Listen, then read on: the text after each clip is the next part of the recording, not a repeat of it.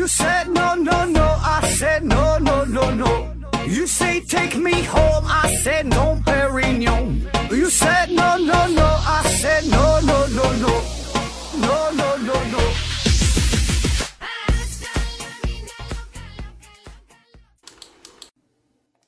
拼命探索，不计后果。欢迎您收听思考盒子，还是先上硬广。欢迎大家继续参与抽奖活动，奖品分别是由丁博士公司提供的有机活性炭和美人茶公司提供的精美茶叶。参与方式同前。那有一些朋友和我说呀，奖品没有图书了，感觉参加的兴趣就不太大了。嗯、咱们单从价格上来看呢，这个活性炭和茶叶并不比一本书便宜。当然了，大家可能对于知识啊太过于渴求了，对于其他东西呢，可能就并不是特别在意。呃，反正个人感觉吧，这就是个游戏呗，主要就是帮帮咱们节目做做宣传。我也是帮这两家公司呢做做宣传，打个广告。呃，况且呀，这您各位都听了咱节目这么多期了，那就算没有奖品，你也不好意思不帮转发一下，不支持一下咱们，你说是不是？我都陪过你们度过多少个漫长寂寞的夜晚了，多少个失眠症患者现在都改行做催眠师了。当然了，咱这个参加抽奖活动啊，这个就是个游戏嘛，就全凭自愿，爱参加就参加，不参加就拉倒。你看上期就只有四十个朋友参与这个抽奖，那总共呢是送出了十份奖品。中奖率高达百分之二十五。美人茶一喝，那是一股浓浓的便宜味儿；活性炭一吸，周围的空气马上就散发出一种不要钱的清新。大家自己看着办吧。而且呢，今天的节目啊还比较特殊，呃，结尾呢还有更多的福利，不听到最后一刻千万不要走开。当然，如果你实在着急的话，可以快进到最后十分钟也行。呃，另外就是。呃，之前这两期节目啊，这个音频效果确实是不太好，嗯，也是辛苦大家的耳朵了。我也和咱们公司的音频制作组啊，就说了这个事儿。呃，他们也是反复的调试音响的硬件，从这个麦克风啊到声卡呀、数据线什么，就就全都换了一遍。然后也更新了软件，都是正版的，还安装了这个最新的补丁。但是感觉还是不行，就这个回音特别大，总是嗡嗡的响。那后来实在没有办法了，就特意从外国从这个杜比总部啊，呃，找来了两位资深的技师。这俩人呢，原来一直都是在格莱美当机修的，特别的专业，都是自己带着专业的检测设备就来到咱公司，就各种检测呀、研究啊、调试咱们的这个设备。那最后告诉我说了，说这何总啊，你这个音频产生的回声，最主要的原因呢，就是因为你家屋太大了，换个小点儿房间，那就就能好点儿。而且呢，你住这是别墅啊，这离海边太近，会有海风和海浪的干扰。另外呢，你录音的时候呢，最好把你家的这个私人游艇啊，这发动机给关掉，这样呢可以减少点噪音。最最重要的一点呢，就是你这个吹牛逼的毛病啊，必须得改一改，要不然呢，你这个音效啊，它好不了。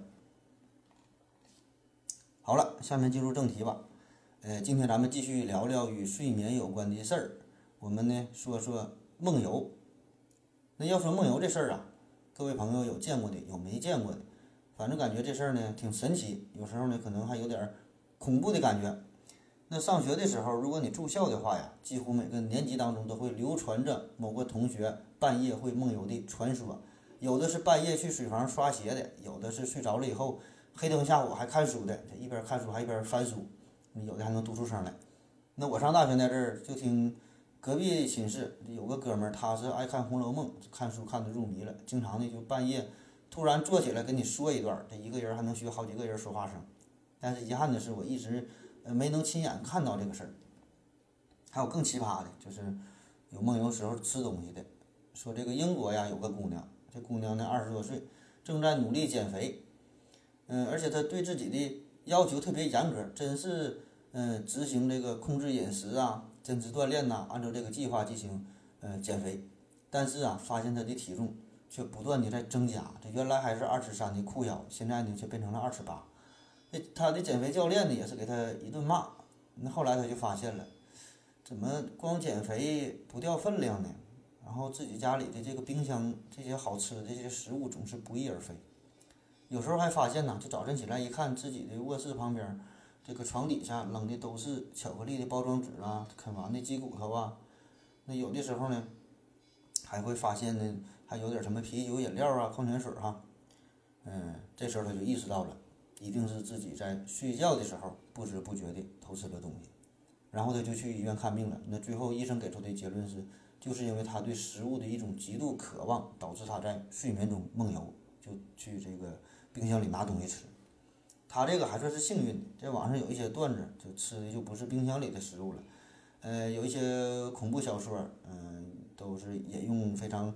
诡异的这个桥段，最后呢都是利用梦游加以解释。一般的剧情呢，就是这个太平间里边，呃，这个尸体啊，这个脚趾头总是神奇的消失，或者是这个鼻子就经常被咬掉。最后一调查呢，就是有人梦游，梦见自己在啃猪蹄子呢。梦游的方式啊，可以说是五花八门，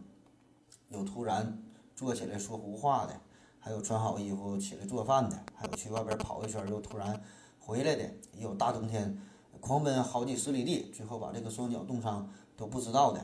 那不管这些人在夜里的表现多么的神奇，他们呢都有一个共同的特点，就是第二天早晨起来的时候，对夜间发生的事儿那是一点印象也没有，啥也没记住。那要说梦游这事儿啊，最有名的应该就是曹操梦中杀人这个故事。估计大家呢也都是听过看过。话说呢，这是在《三国演义》里边，这作者呢把这曹操呢就描述成了一个奸雄的形象。那所谓奸雄，这人就是做事儿就心狠手辣、阴险狡诈。在书中啊，第七十二回这么描述的：这是一场曹操以梦游，嗯为借口，就是杀死了身边侍卫，有这么一个故事。那我直接给你翻译成白话文，我给你白话白话。东汉末年分三国。烽火连天不休，当时的政治大环境是变化不定、波谲云诡。那再加上曹操这个人本身他就是猜疑心非常重，总是担心有人想要加害于他。白天倒还好，可以小心的地方。那你睡觉的时候，他也是总会以为有人要刺杀他，睡得不安宁。那于是呢，他就想了个办法，他就对手下人说呀：“我睡觉呢不老实，总是喜欢在梦中杀人。所以呢，我睡觉的时候，大家呢千万不要靠近我。”那有一天，一个大白天，这个曹操啊就在帐中睡觉，他的被子呢不小心就掉在了地上。那这时有一个侍卫就走过来，就好心呗帮他把这个被子捡起来，给这个曹操盖上。这曹操呢突然就跳了起来，拔剑就把这个侍卫啊就给杀死了，然后呢又继续上床睡觉。那等等到曹操醒来之后，他还故意问旁边的人，他就说呀：“哎，这个到底是怎么回事呢？是谁杀死了这个侍卫？”那手下人就把实情告诉他了，那曹操就一顿痛哭流涕呀。命令一定要厚葬这个侍卫。那从此呢，大家也都相信了曹操会在梦中杀人这个事儿，也就呢不敢再轻易的靠近他了。那对于这个事儿，只有杨修知道曹操的真正的用意。所以在埋葬这个侍卫的时候呢，他就说：“曹相非在梦中，君乃在梦中耳。”就是说，这个曹操啊，并不是在梦中，你们这些人才是真正的在梦中。那就是说呢，大家并没有。明白曹操的真正的用意，你们才是真正的做梦一样。那曹操听了杨修的这段话之后，就是越发的讨厌杨修了。这事儿也是为这个杨修后来的命运也算是埋下了一个伏笔。当然，这个《三国演义》这是一个小说了，这个不是不是史书哈。这个小说对于曹操的描述啊，与这个历史上真实的曹操呢，也是有很大的不同。我是反复看了七八遍《三国志》，就为了做这期节目嘛。嗯，在这里边呢，我并没有发现类似的桥段。嗯，应该是这个老罗杜撰出来的。那也有一种观点呐，就是曹操杀人，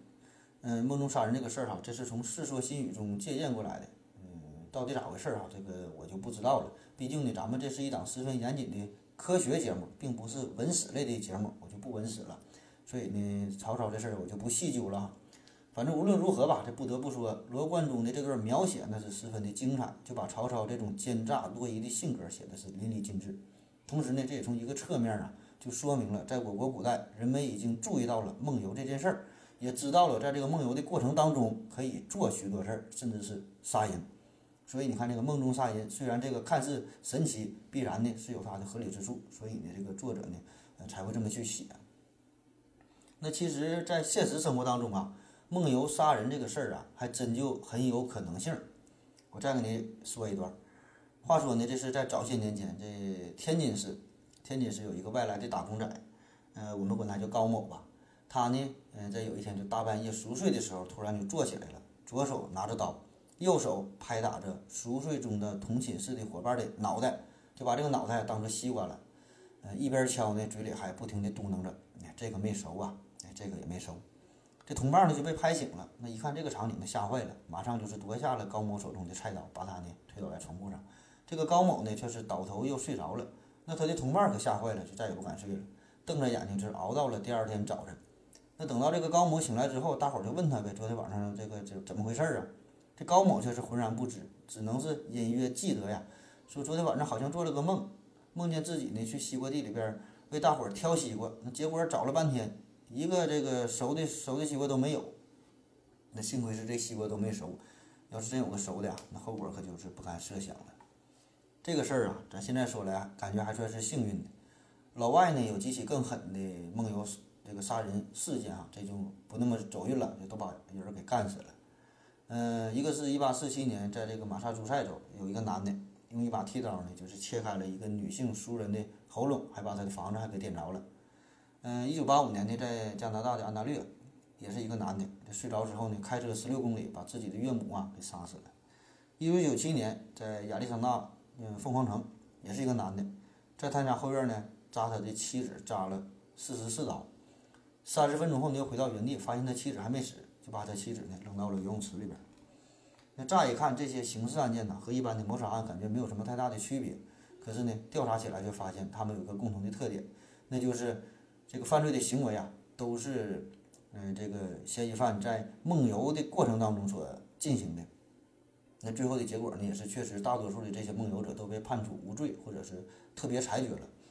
目前为止啊，反正是我还没听说咱们国家有像类似的这种案件。但是我预测呀，这个事儿呢，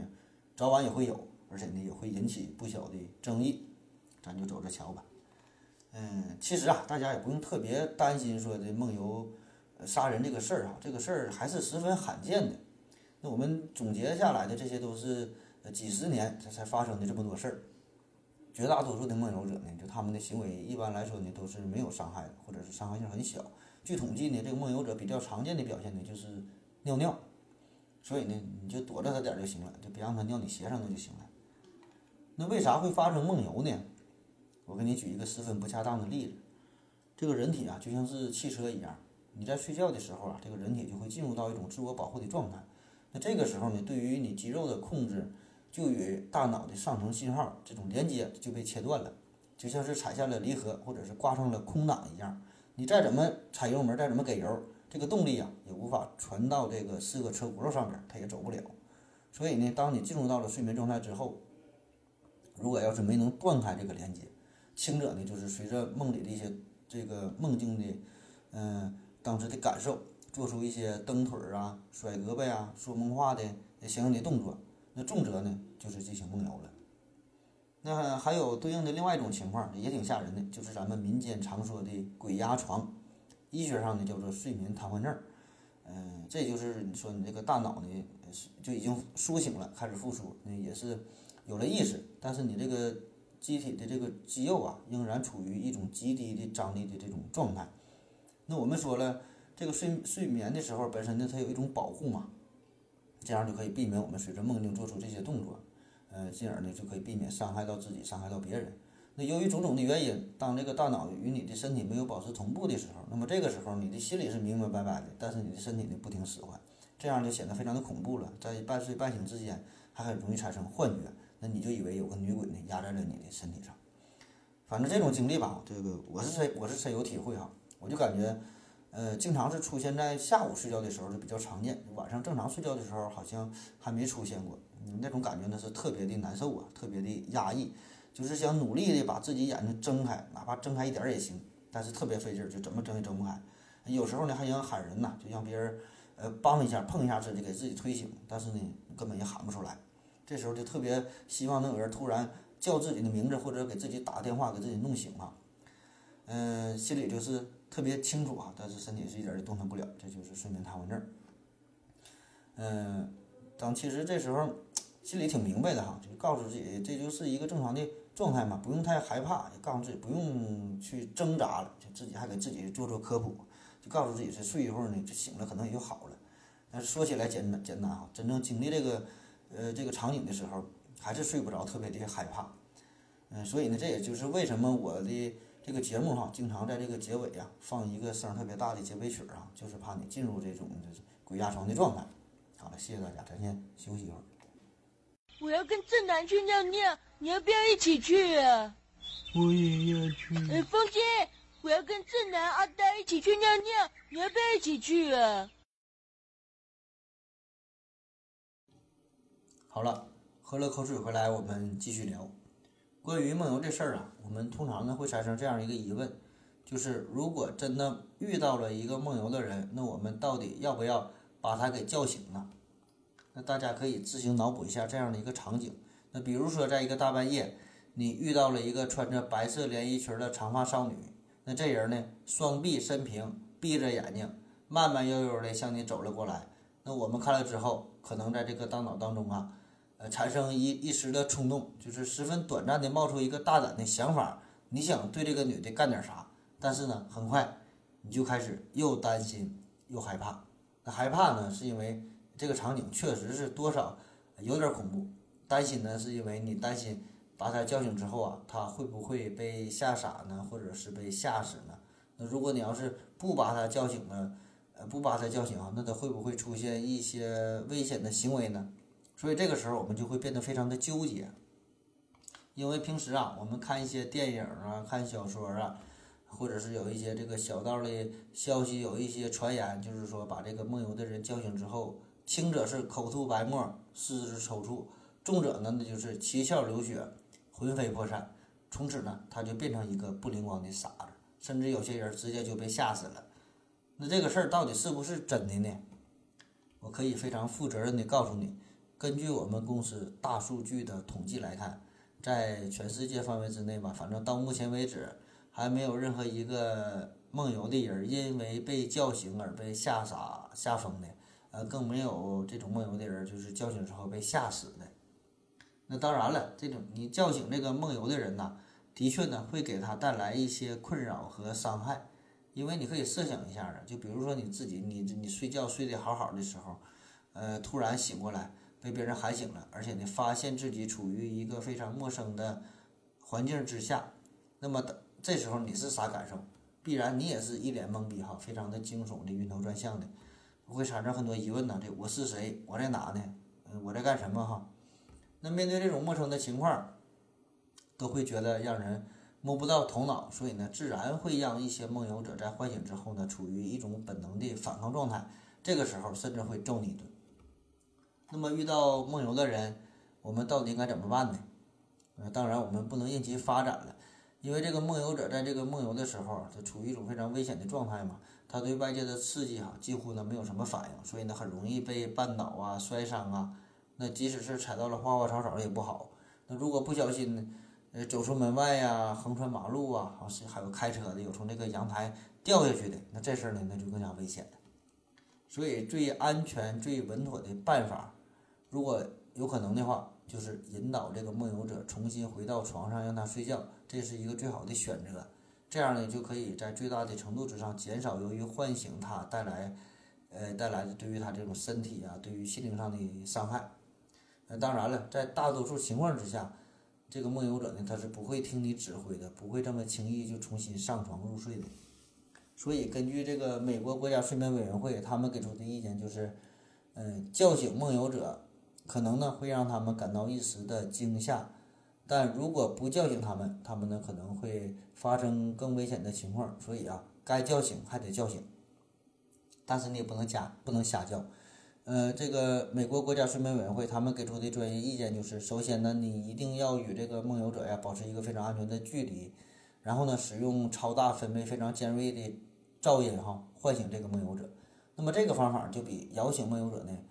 呃，要更安全哈，更好一些。因为你这个摇晃这个梦游者呀，虽然呢也能让他呢清醒，但是这个时候这个梦游者呢，他会误以为自己处于一种被攻击的状态，这个时候呢就更容易引起他的一种暴力的倾向，产生反抗。说白了就是打你一顿呗。另外就是在这个呃叫醒梦游者之后吧，因为大多数的梦游者这个时候呢会处于一种非常。呃，恐慌的状态嘛，这时候你就就安慰他呗，给他进行一种心理上的辅导，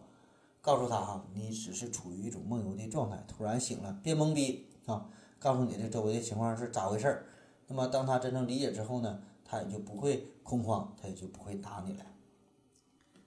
关于这个梦游啊，还有另外一个疑问，就是这个梦游的人到底睁不睁眼睛呢？因为你想想哈，如果这个梦游的人不睁眼睛，那他他们是怎么走路的呢？咱一听说这个梦游的人走了好几里路哈，非常奇幻的情况，还有开车的，那他是怎么看的道儿？那另外就是，如果他睁眼睛的话，那睁眼睛他咋不醒呢？所以呢，这样就是产生了一个矛盾嘛。嗯，咱们可以看几个例子，比如说前几年呢，有这个媒体报道说，这个宁波呀有一个中年男子，他在他在梦游当中竟然走了三十多公里的路，而且呢，在走累了之后还会翻越居民家的围墙，在他家的屋檐下呢睡觉休息。那当他被叫醒之后呢，根本也是记不起来自己是怎么进入到别人家的。而在北京呢。有一个小学生，二年级的小学生，他呢也是有这个梦游的毛病。然后他的家长就说呀，他在梦游的时候呢，他是闭着眼睛走路的，但是呢，他总能非常巧妙地躲开前面的障碍物。那这是咋回事呢？那我们就直接先给出答案了，就是梦游的时候啊，有些人是睁眼睛的，有些人是闭眼睛的。然后睁眼睛的这些人当中呢，有些人是能看见路的，有些人呢是看不见路的。这答案跟没说一样啊。那咱先说说这种就是不睁眼睛的，就是闭眼睛走路的这个梦游者。那有一部分呢就会认为哈，就是他们呢就觉得自己处于的这种情况啊，呃，和自己的梦中呢，和自己的梦境啊是一样的。所以呢，他们在这个梦游的过程当中呢，经常会碰到一些东西，甚至呢会被绊倒、被摔倒、受伤。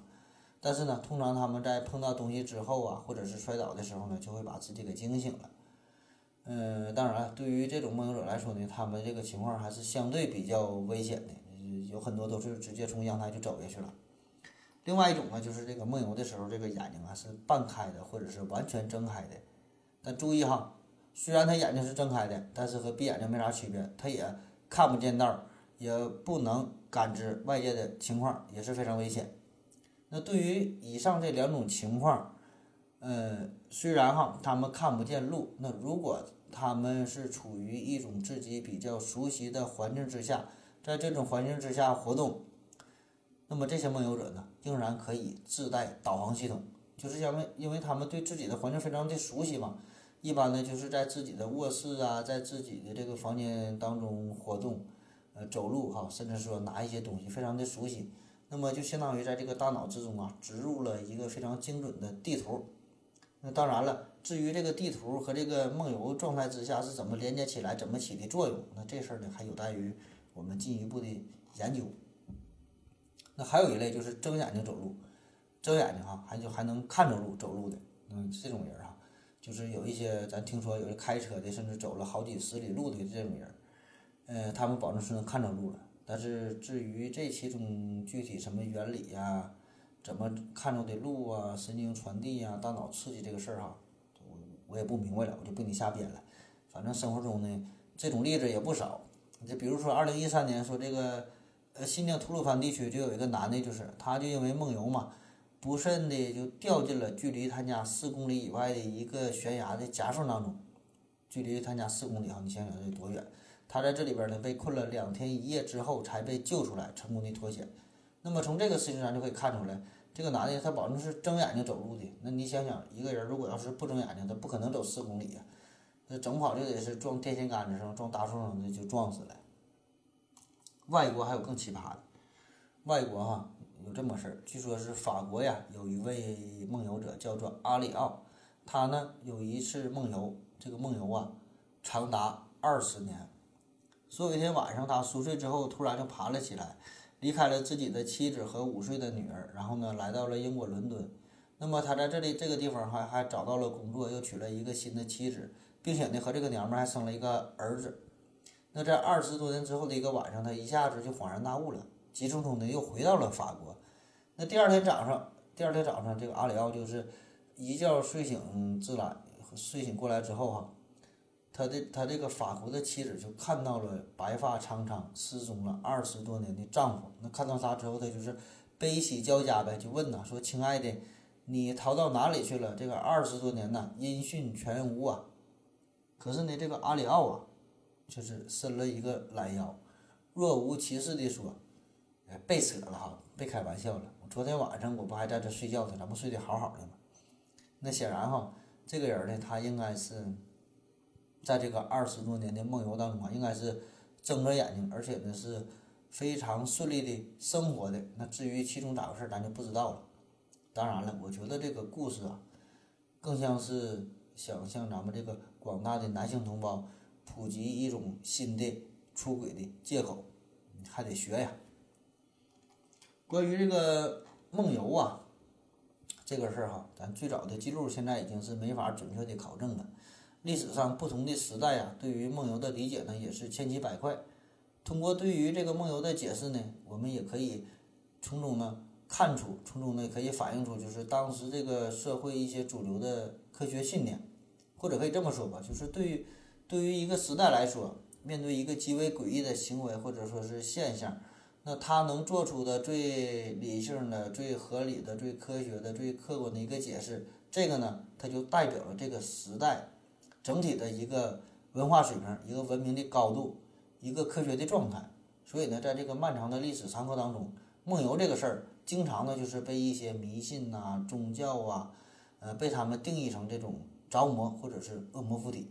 那么在民众的眼中也是经常呢被冠以奇幻呐、诡异的这个名号。那毕竟哈，这个事儿就是梦游，虽然呢经常是活生生的就发生在我们身边，但是呢我们又很难做出一个非常合理的解释。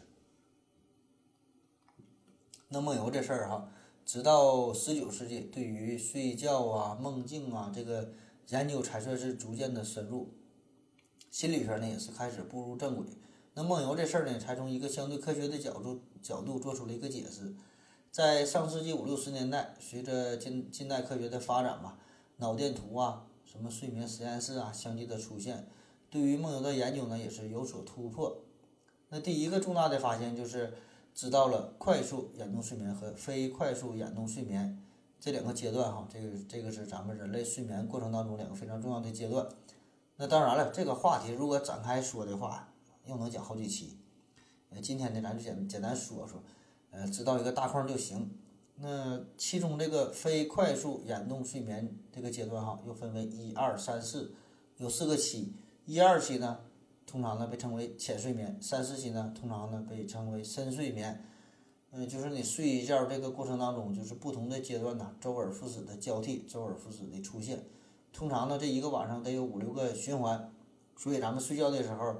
有时候呢，你会莫名其妙的醒来；有时候呢，还会莫莫名其妙的挺高兴，还会睡睡觉还笑了；有时候呢，还会听到隔壁老王打呼噜，也不知道是做梦啊还是真的。那有时候呢，还会感觉自己的身体呀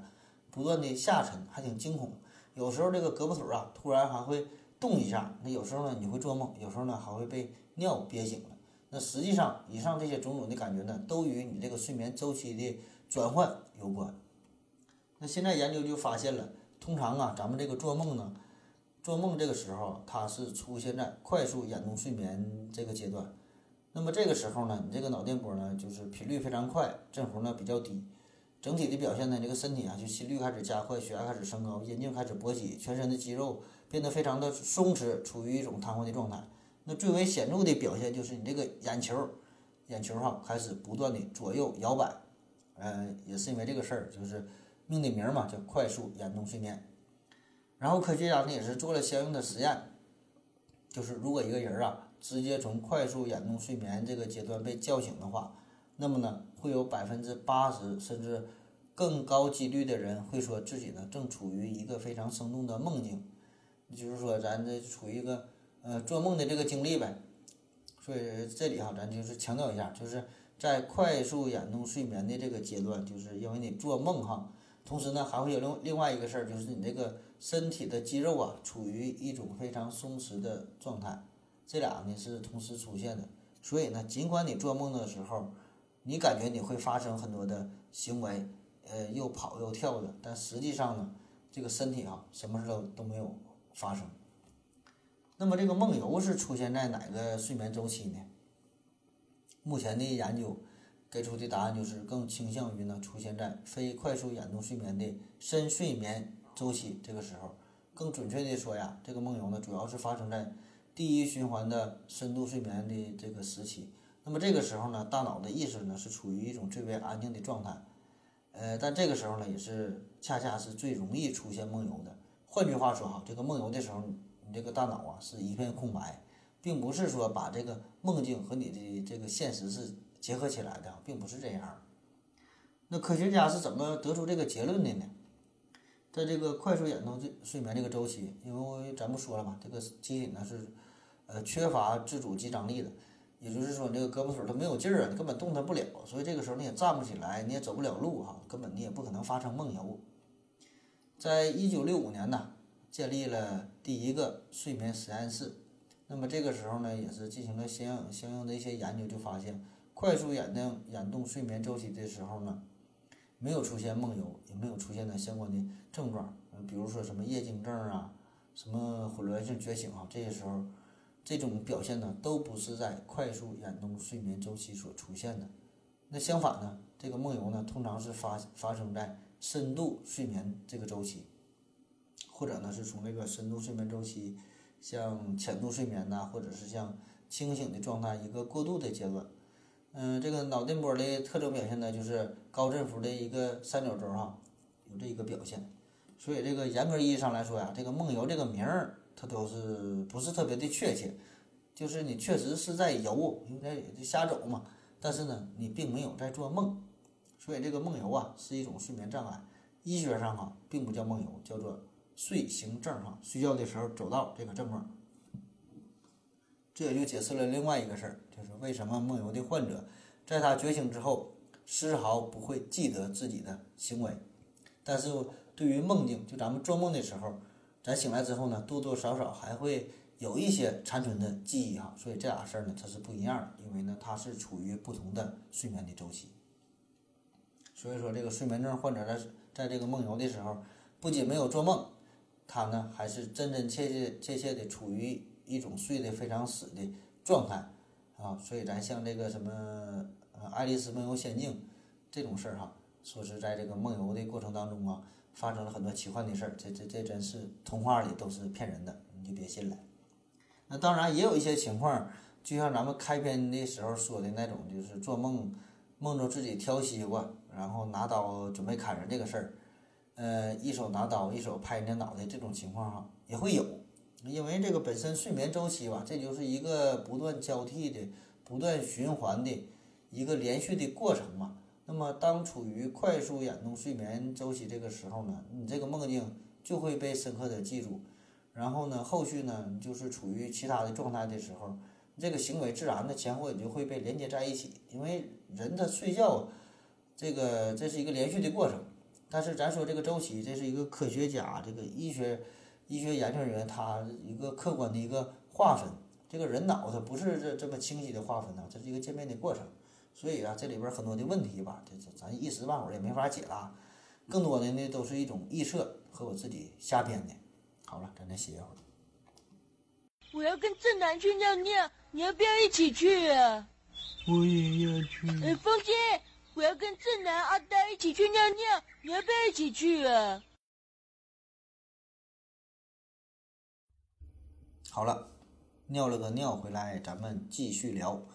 那么，到底哪些因素能够诱发梦游症？我们又该如何去避免梦游呢？下面呢，咱们就聊聊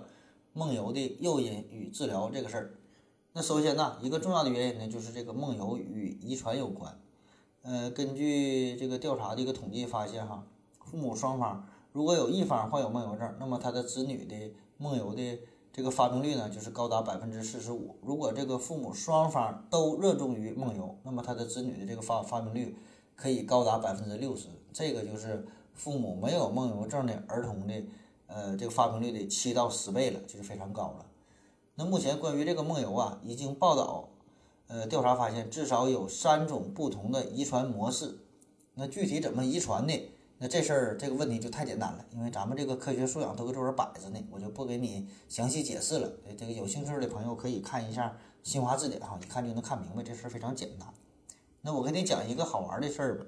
说在上世纪八十年代初，在德国慕尼黑啊，有这么一个哲学教授，这老头呢他就患有梦游症，然后呢，相关的一些医学专家呢，就对对他呢进行了一个长达十多年的跟踪研究，就想看看这个梦游到梦游到底咋回事儿嘛。那这个教授他是也出生于一个患有梦游症的家庭，就这种遗传嘛。后来呢，这个教授呢还跟他的近亲的表姐结婚了，然后这个表姐呢也有梦游症，你说这玩意儿这这事儿整的。然后他俩呢生了三个孩子，这三个孩子呢也有梦游症，就一家五口人啊，没有一个正常人。呃，但是这一家五口人，他俩他家过得倒是挺好，就彼此呢都没注意到对方有梦游的这个事儿，这个其乐融融，其乐融融，欢乐无穷的。那就这样过了好几年，就突然哈有一天，这全家五口人不约而同的坐在餐桌吃饭。其实哈，就是这五个人哈，他们当时都处于一种梦游的状态，但彼此都不知道哈，这个场面非常的诡异。那这个时候。他的二女儿就是推，突然把这个餐桌就给推倒了，就直接干倒了，还把对面的一个镜子给干碎了，咣家一声，声非常大呀。然后呢，这五口人呢就是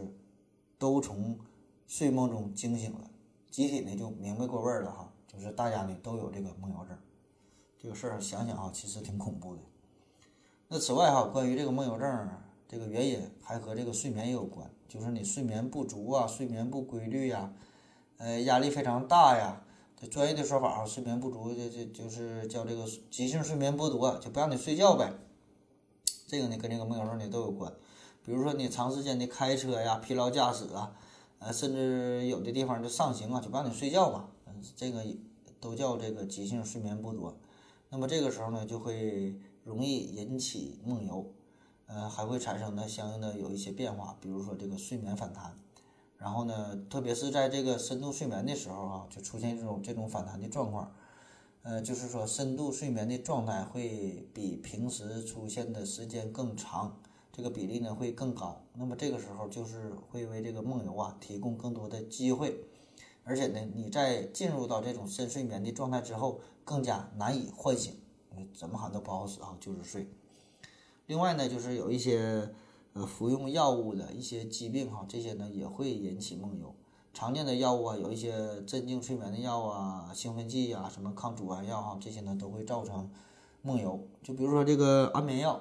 这个美国美国是首先呃发生了服用安眠药之后出出现这种梦游开车的这个案例，所以呢，现在这个美国呃食品药物管理局。他们呢，就是对这个安眠药啊做出了一个警示，做出要求。呃，其中有这个十三种这个安眠类的药物，就是它这有这副作用嘛，对这个呢进行了一个规范。就是说的，你吃完这个药之后啊，你这个开车呀、打电话呀、吃东西啊这些呢，都可能是呃产生的一些副作用哈，都会呢明显的告诉这个患者，你用这个药之后啊，呃都会产生这种情况，所以呢你得。明白这个事儿哈，不能瞎吃。嗯，另外呢，就是关于这个梦游呢，也有这种是用这个催眠理论来解释的。这个前两期咱们讲这个催眠节目，讲到这个麦森迈尔啊，这个就是催眠大师了，他也算是最早创立催眠术这个人儿。那么他就说了，这个催眠者哈，他们呢往往呢会出现这种梦游的状态，而且呢，根据咱现在这种催眠状态的一个分类标准来说，这个梦游状态呀，可以说是催眠。呃，可以达到的最深的一个状态了。那如果催眠师把这个被催眠者呢进行一个诱导，那么让他呢进入到了这种睡眠状态之后，这个催眠者呢还可以做出一些日常的行为。你让他干啥呢，他就能干啥，而且呢可以非常顺利的完成任务。就是催眠的原理嘛，就是让这个大脑中枢呢根据语言的暗示产生的一个兴奋中心，同时呢抑制其他部位的活动。所以呢，这个梦游也是这样哈，就这个大脑中枢有一部分兴奋起来，其他部分保持一种睡眠的状态，然后呢就可以让你非常集中精力完成一个任务。这也有现实的例子，呃，去年秋天的时候，就是俺老家在农村哈，这个隔壁村隔壁村有两口子，这两口子是商量好了，这这个上秋嘛，然后准备出去嘎稻子，就说咱就是，嗯，早点睡觉，第二天早晨呢早点起来。就是趁着天还没热嘛，下地去嘎稻子去。然后呢，第二天早晨这天儿天儿还蒙蒙亮哈，四五点钟的时候就起床做饭，吃完饭了准备下地干活嘎稻子。可是呢，一到地头一看，哎，家里多家里边这个一亩多不到两亩地，这稻子都被嘎完了，而且一堆一堆的哈，摆的非常的整齐，这稻子都码好了。两口子一看都傻眼了，这活谁干的哈？你看看我，我看看你，都不知道咋回事儿啊，谁也不明，谁也不明白哈这其中的道理。那这个时候呢，刚好呢有村里的其他几个人过来就打招呼，跟他说：“哎，你昨天晚上这个稻子不都干完了吗？今天早上来这早，这干啥呢？哈，昨天晚上跟你说话，你还不跟我吱声呢。”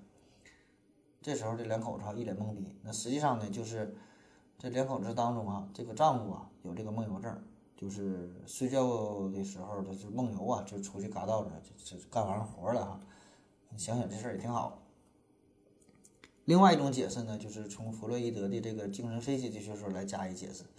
嗯，他这个解释倒是非常的合理，就是说呀，这个梦游啊是一种潜意识里压抑的情绪在适当的时机一种发作的一个表现。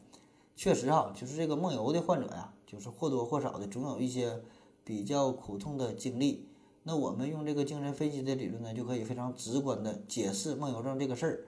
就是说，当本我的力量。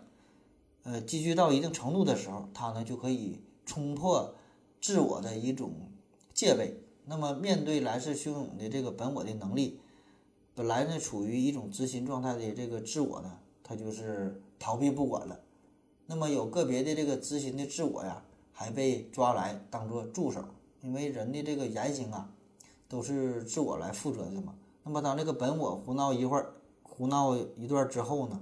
能量的消耗差不多了哈。那么这个时候，这个自我的这个执行者，他呢立即就把这个本我呢，就是赶回了牢笼，这个关起来了。那么为了逃避超我的惩罚，那么这个时候哈，这个自我的这个执行者呢，他就隐瞒实情不报，结果就是这个梦游者醒来之后啊，他就会对曾经发生的这个事儿哈一无所知，他记不住了。你看他这个这种解释啊，听起来也是很有道理，真假就不知道了哈，这一听一过了。那下面呢，咱们就这说说这个关于梦游的治疗这个事儿了。就是不管这个梦游的原因到底是啥吧，咱们日常生活当中啊，如果真真的遇到了梦游这个事儿，咱们更关心的是如何去治疗，怎么能把这个病给治好呢？哈，这个毕竟不是一个什么好事儿。那么目前的状况分析，这个小孩发生梦游这个事儿啊比较多。嗯，但是哈，这个告诉各位家长，就如果这个小孩真的出现了梦游，只要这个情况不是特别的频繁，其实也没啥大不了的。因为等到他进入了青春期之后啊，发育逐渐的成熟了，这个事儿呢，慢慢的就会好了，就不用管了哈，就治愈了。但如果有一些大人，这个大人如果他也真要是有梦游的话，呃，最好呢还是去专门的医院找专门的医生看一看，你就不用问我了，我这个泌尿科大夫这玩意儿我是一点儿也不懂哈，你问我也没有用。记住一句话，就是去正规医院找正经大夫哈，那个江湖郎中啥的，什么偏方啥的，就别信了。什什什么什么大仙附体呀，什么帮你什么驱魔除怪的这事儿哈，你听都不用听哈，就是该吃药吃药，该看病看病哈，去正经地方看去。那么具体的治疗啊，有这么几个方面，我就给你捣鼓捣鼓，你就当笑话这么一听哈，你也不用学，你学你学不会。第一个呢叫做厌恶疗法，厌恶啊，让你讨厌。这个马克吐温他就曾经说过，嗯，我会治疗梦游症哈，非常的简单，而且治一个好一个。怎么治的呢？只要在他的床前撒一把秃顶就行了，保准让你远离梦游症。你看他这个方法说的确实非常好，虽然这个方法里边有很多搞笑的成分，但个但是这个事儿啊，确确实是很符合心理治疗的一个原理啊。这个就叫做厌恶疗法啊，让你讨厌嘛。目的就是说的让这个呃梦游症的患者哈出现一种情绪上的反感，这也是可以说是一种治疗治疗梦游症最为直截了当的一个办法了。当然了，咱咱们在这现实生活当中，嗯，这个原理是这样的，但是实施的方法要是比这比这个比这个温和多了，不可能拿这个摁钉往脚底下摁呐哈。那么通过对这个病例的分析呀，梦游这个事儿呢，在一定程度上总是一种象征性的愿望补偿，就是通过厌恶疗法把这个梦游者从这个梦中喊醒，打破梦游者的一个行为的定式，那么使这种下意识的这个行为啊。达不到目的，然后呢，这个梦游的这种状态呢，也就会逐渐的消退。那采用这个厌恶疗法有两个关键，就是一个呢，就是把这个呃梦游者呢设法呢，就是把从梦游的状态啊给他叫醒；就是另外一个呢，就是中断他这个梦游的行为。呃，第二大的治疗方面呢，叫做精神宣泄法。那从前面的这个病因分析，我们可以得知啊，呃，梦游的时候，这些人呢，通常呢都是有一种精神上的压抑，嗯，这这个原因所造成的。所以呢，要想根治梦游症患者啊，必须呢要解除他内心的这种压抑的状态，叫解铃还须系铃人，治标还得治本，就是从这个根上解决问题。其实啊，真是要想找到梦游梦游者的这个根本的病因，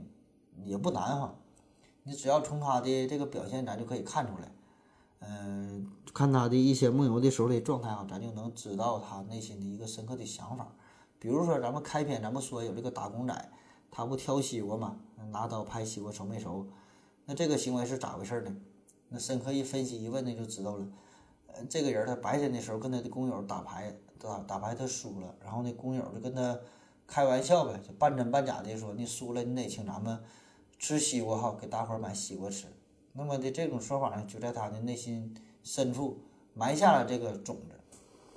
所以这个解除患者内心深处的这种压抑的感觉，这个呢才是治疗梦游症的一个关键。嗯，咱们之前不说嘛，这个小孩通通常有这个梦游症嘛，所以这个对于小孩来说呀，就是他们应该得到更多的温暖呐、更多的关心呐、更多的爱护啊。因为这个小孩有的时候，比如说想念家人呐、有一些想法得不到满足啊，这些呢都是值得我们关注的。因为他的这个情绪的波动和咱们大人不一样，他有的有的时候想法呢跟咱们大人的想的也不一样，所以你这这个时候就该多一些关怀哈。第三方面就是合理安排作息时间，就跟你的这个睡眠有关，养成一个良好的睡眠习惯。嗯，要养成一个非常规律的这个习惯吧，就是尽量保持一个充足的睡眠，而且你睡觉之前呢，你这个心情尽量的舒缓一些，平和一些啊，就是避免一些剧烈的活动啊，呃，一些兴奋的事件哈，尽量你也少吃点儿哈，就是这些对你睡眠这些不利的事儿，你就避免呗。特别当你有这个睡有这个梦游的习惯的时候，你你更得注意了。呃，第四哈，就是这个睡眠的环境，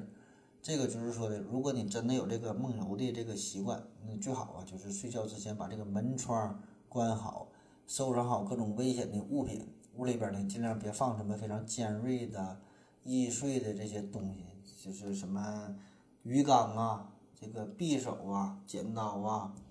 这个菜刀啊、刀枪剑戟斧钺钩叉十八般兵器啥的，你尽量就都藏起来吧。万一真要是梦游了，你这玩意儿，嗯，拿这些东西哈，就是比较危险了呗哈。呃，避免引起一些不必要的伤害哈，对人对己都不好。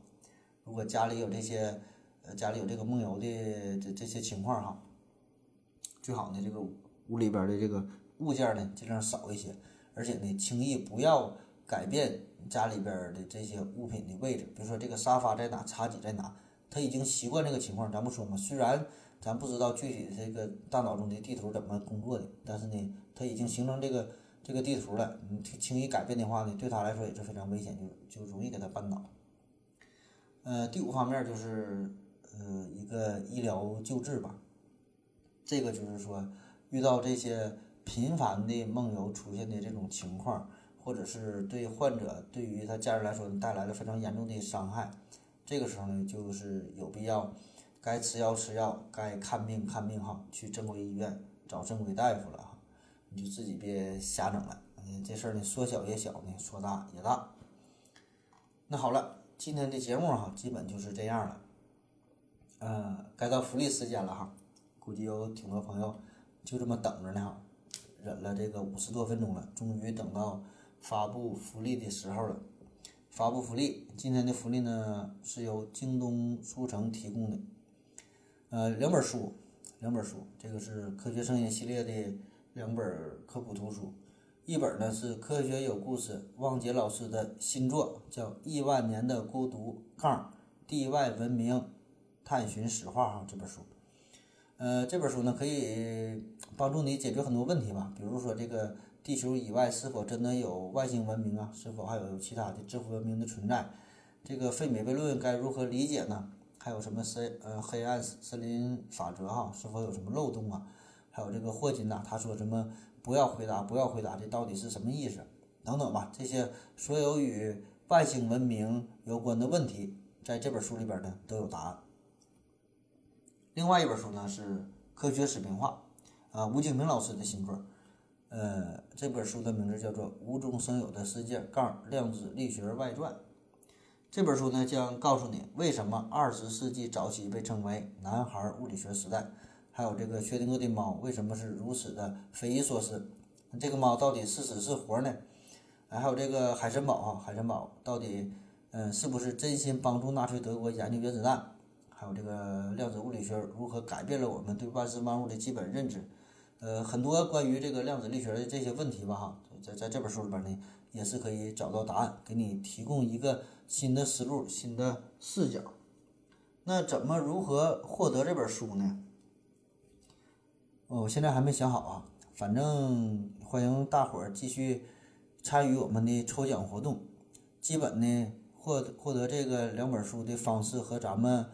参与的这个抽奖活动有关，就是。抽奖获得有机活性炭和美人茶这两个保证有关，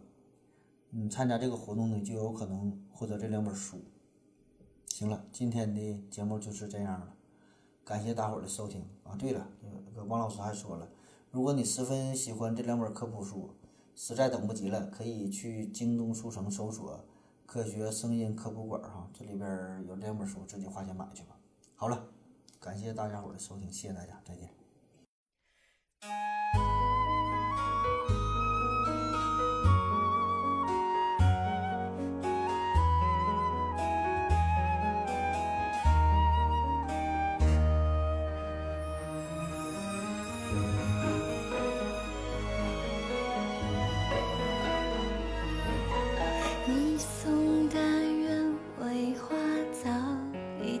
哭了你教的那首歌我学会弹了。风把旋律吹乱了心又随风飞走了我的手指弹着弹着想起你了。习惯在你手心练习那首歌习惯跟着和歌，已不再有你了，你还在回忆住着，越想忘了，越会记得有你多快乐。挥别春天的绿袖子，秋天开始，爱成飘落的叶子，你的左手有我许多没写完。